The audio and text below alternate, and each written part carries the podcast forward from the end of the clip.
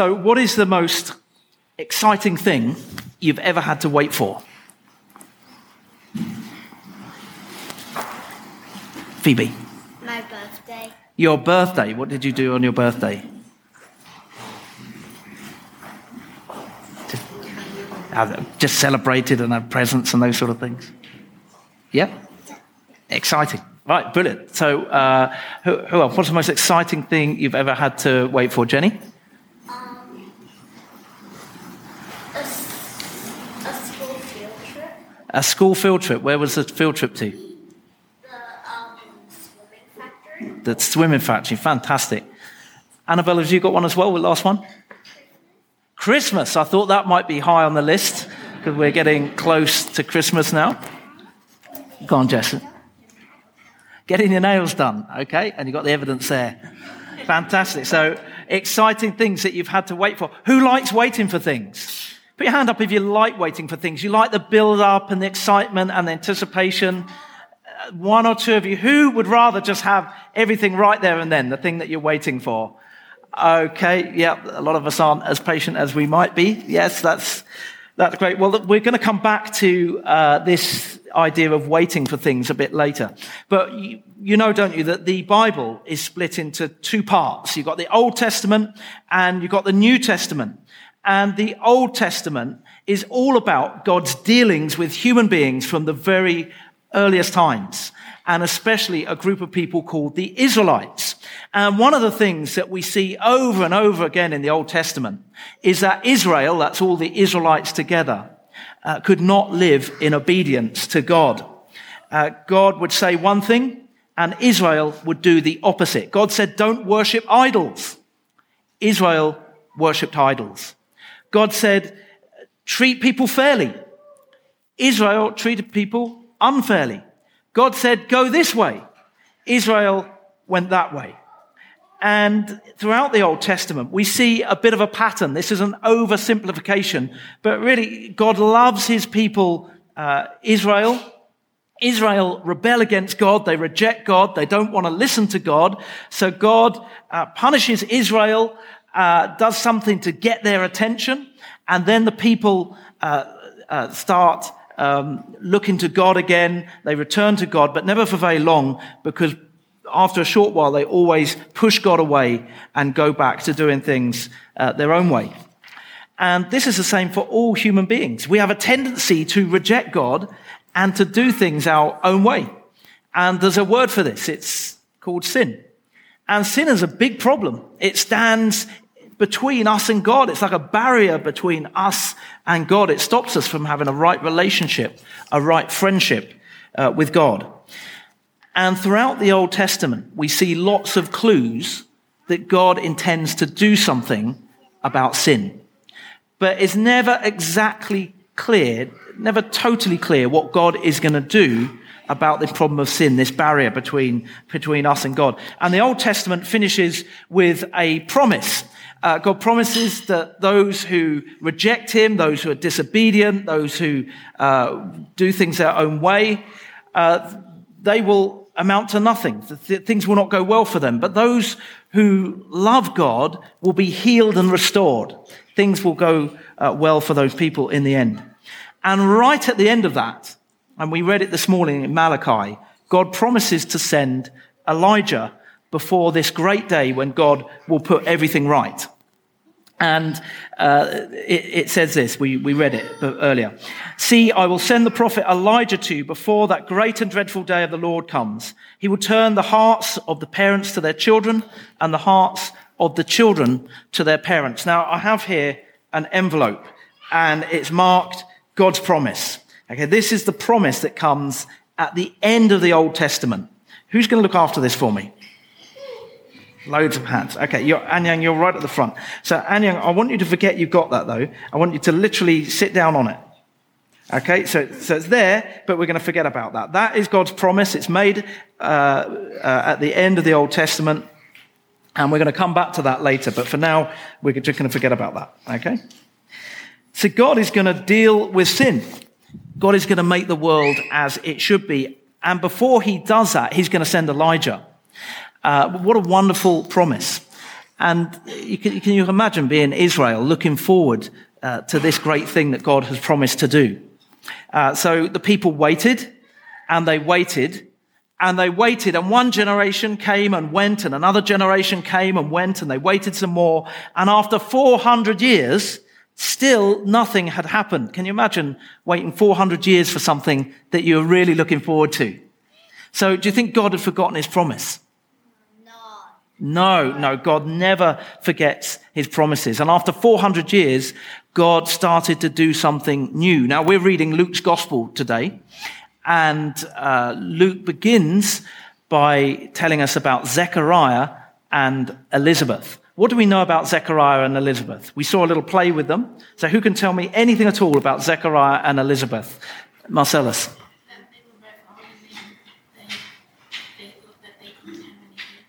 Okay, they were old and they couldn't have children. What, what did Zechariah do? What was his role?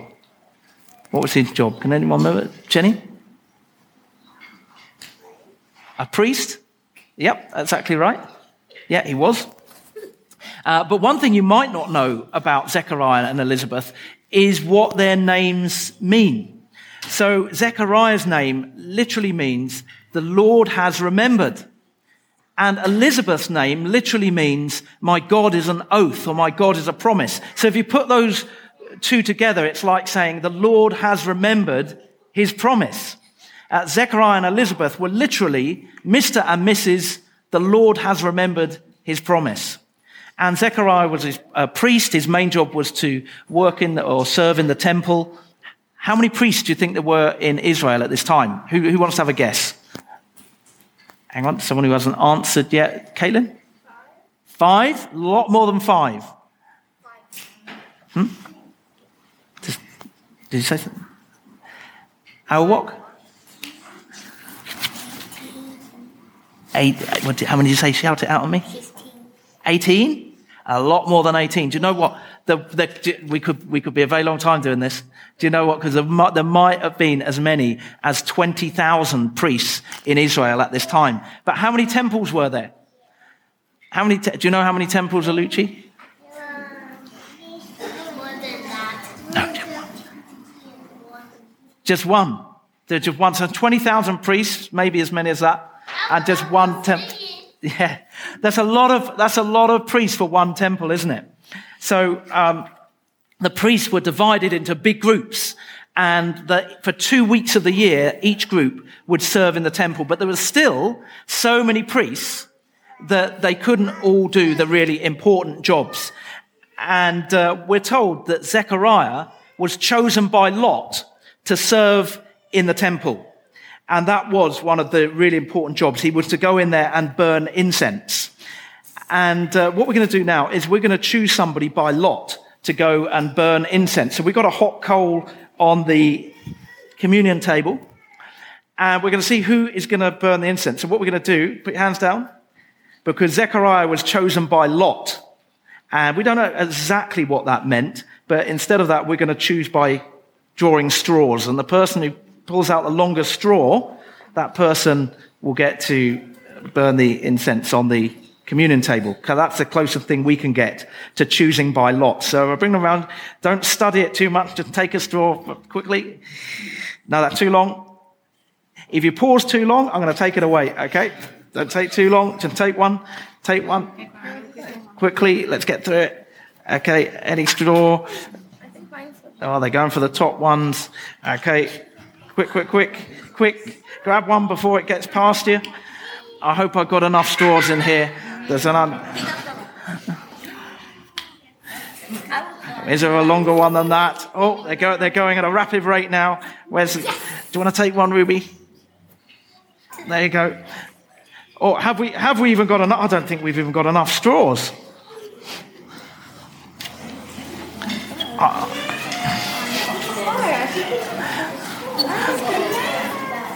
Okay, we've we've we've run we've run out of we've sorry the took, but you know what the I, know, I can tell you though the longest straw had already gone quite a long time ago.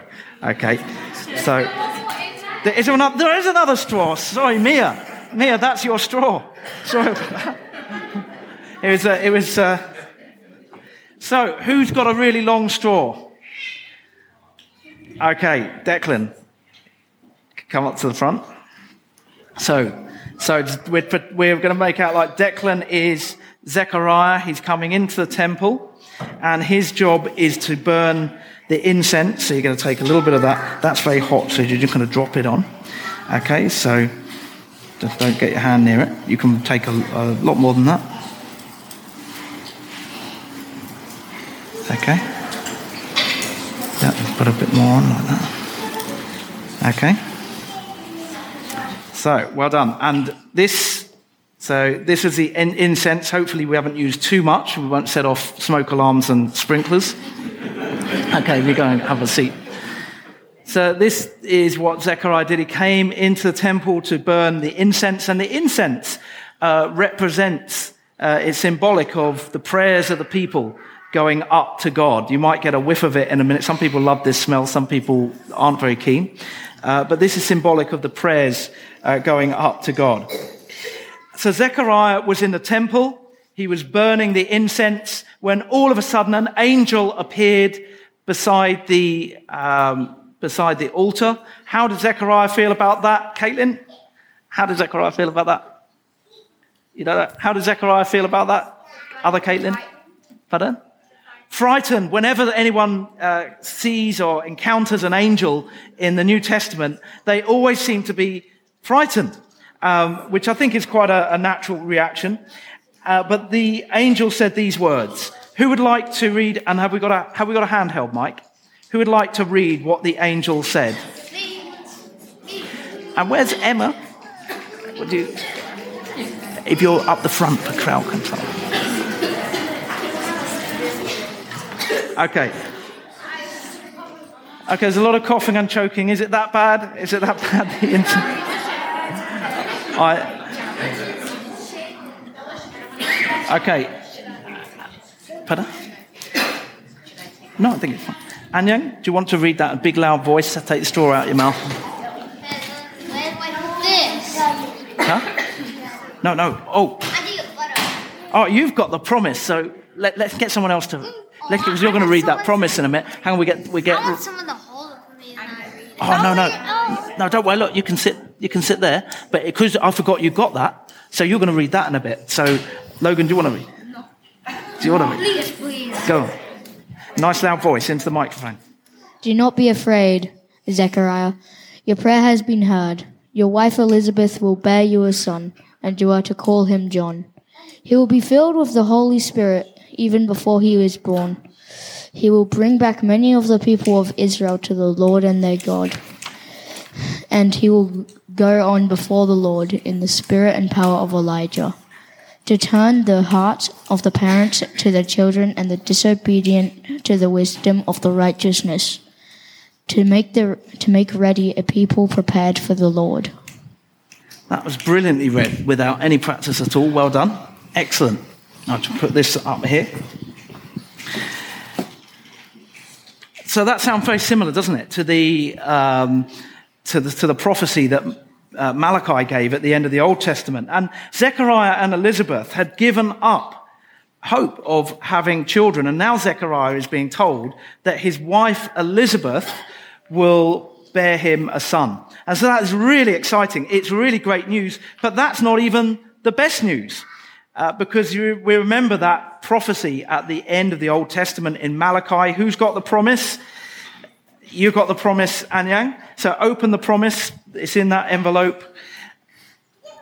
And you're going to read it out in a nice, loud voice. This is a summary. Okay. I will send Elijah. I will take away the sin of the world. Yeah, so it says, I will send Elijah, I will take away the sin of the world. That's what God uh, promised to do. And now, after 400 years, God is saying that that promise is about to be fulfilled. Zechariah and Elizabeth, their son John, uh, he will represent Elijah and he will prepare the way for someone very special. Who is John going to prepare the way for? Caleb, what do you reckon? Who is John going to prepare the way for? You're not sure? Someone very special? Anyone? Zen? Uh, sorry, uh, Siam, any ideas? Anger? Hmm? Not quite. Who, whose, whose birth are we celebrating at Christmas? Logan? Jesus. John is going to prepare the way for Jesus. We got there in the end. So, how did Zechariah react to this wonderful news? What did Zechariah do? What did Zechariah do? What did he say? Can you remember? He basically said, You got to be kidding me, or words to that effect. Have you ever had some, heard some news that was so exciting you could hardly believe it? Who's had some news that was so exciting you, you, you couldn't even quite believe that it was happening? Natasha, what was your exciting news?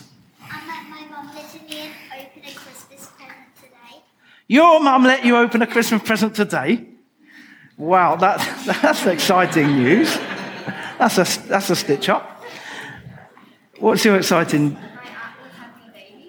Your auntie's having a baby. So this, this, this kind of news is so good, you can, you can hardly believe it. And hang on, um, go on, Phoebe. Me going into band next year. You go, you're going into band next year. So it's so And exciting. I'm going to play the flute. You're going to play the flute. Wonderful. So it's so exciting. You can hardly believe it. And that, that's happened to, to, to me as well. You know, when we were told we were coming here to Australia, it was so exciting that I could hardly believe it was really going to happen. And I kept wondering what might go wrong because I thought, well, you know, if it doesn't happen, it's going to be so disappointing. So I didn't want to believe it fully. And I think that what, that's what's going on with Zechariah. And even though he's got an angel right there in front of him, he says, Can you remember what he said? He said, How can I be sure of this? I'm an old man and my wife is well along in years. In other words, she's pretty old as well. But what more evidence do you need than an angel? What could possibly be more convincing than that? So Zechariah wanted a sign. Who can tell me what the sign he got was? So, guys, look in. Zechariah wanted a sign, and he got a sign. It may be not a sign that he wanted, but he got a sign. What sign did he get from the angel? Um, his wife pregnant. Well, yeah, his, his wife could have a baby. That's a pretty big sign, but, there was, but he, he didn't quite believe that. And the angel gave him a sign to, to kind of show him that that really is going to happen. But what do you think? He, uh, the angel took away his voice until the event happened. Yeah, exactly. He couldn't speak until that time. He couldn't speak for nine months. Isn't it funny that God was silent for 400 years and then the one person who receives this amazing news that God is doing something new, he couldn't speak for nine months.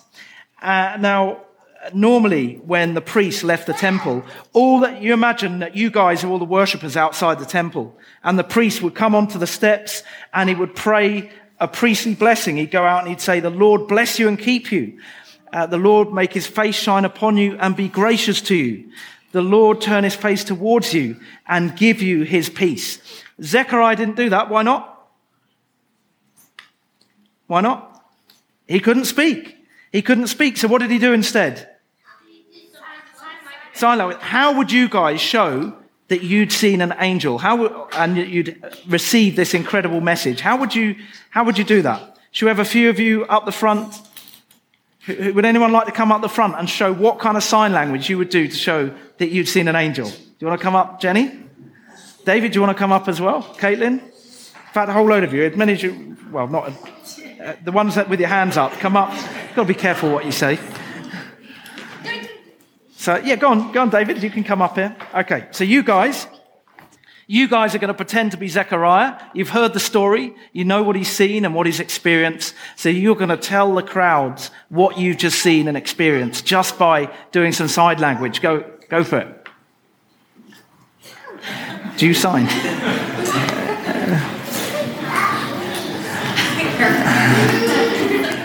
Okay. All of, all of you can do it at once. What, what, what are you going to say? How are you going to show that you've seen an angel? Phoebe, I reckon that's pretty good. That's, mo- that's pretty convincing. Okay. Annabelle, you get in there. Yeah. What, what would you do, Jenny? It's, yeah. Okay. Okay. So if you guys sit down, well done. Well done. Some interesting ideas there. Now, the crowd was looking at Zechariah doing something like that. So you can imagine the crowd would be pretty confused. They wouldn't know exactly what had happened, but they knew that something very special had happened. They knew that Zechariah had seen an angel, or, or seen a, a vision, I should say. Now, Luke tells this very exciting story, and it acts as kind of like a bridge between the Old Testament and the New Testament. So imagine the Old Testament and the New Testament as like two islands. Everyone see that bridge? This story that we heard today is almost like a bridge between the two. Uh, God promised to send Elijah, and Elijah is about to be born. That is to say, John is about to be born, and he represents Elijah. God promised to deal with sin, and John will point to someone who will deal with sin once and for all, to Jesus Christ. And so we should start to build a sense of excitement because this story points forwards to something uh, more wonderful and amazing than what we've heard today. It points forward to the birth of Jesus Christ. So, who here is excited about Christmas? Are any of the adults? so, all of you guys are excited about Christmas. And I imagine that some of the things you might be excited about would be presents and decorations and food and lollies and uh, having family over and whatever you do. And I'm excited about all those things as well. Uh, they're exciting. But far more exciting than any of that is actually the truth that stands behind Christmas. We see uh, today that God is sending uh, Elijah. John is going to be born, John the Baptist. He prepares the way for Jesus, and Jesus will fulfill all of God's promises, every single one of them. Shall we pray? Heavenly Father, we thank you so much for uh, this story that Luke includes that, that helps us to bridge the gap between the Old and the New Testament, that helps us to link the last prophecy of the Old Testament to um, the birth of John the Baptist, who point forward to Jesus. And we pray that at the time of Advent, we'll continue hoping and waiting and putting our complete trust in you. And we ask this in Jesus' name. Amen. Amen. Amen. Okay.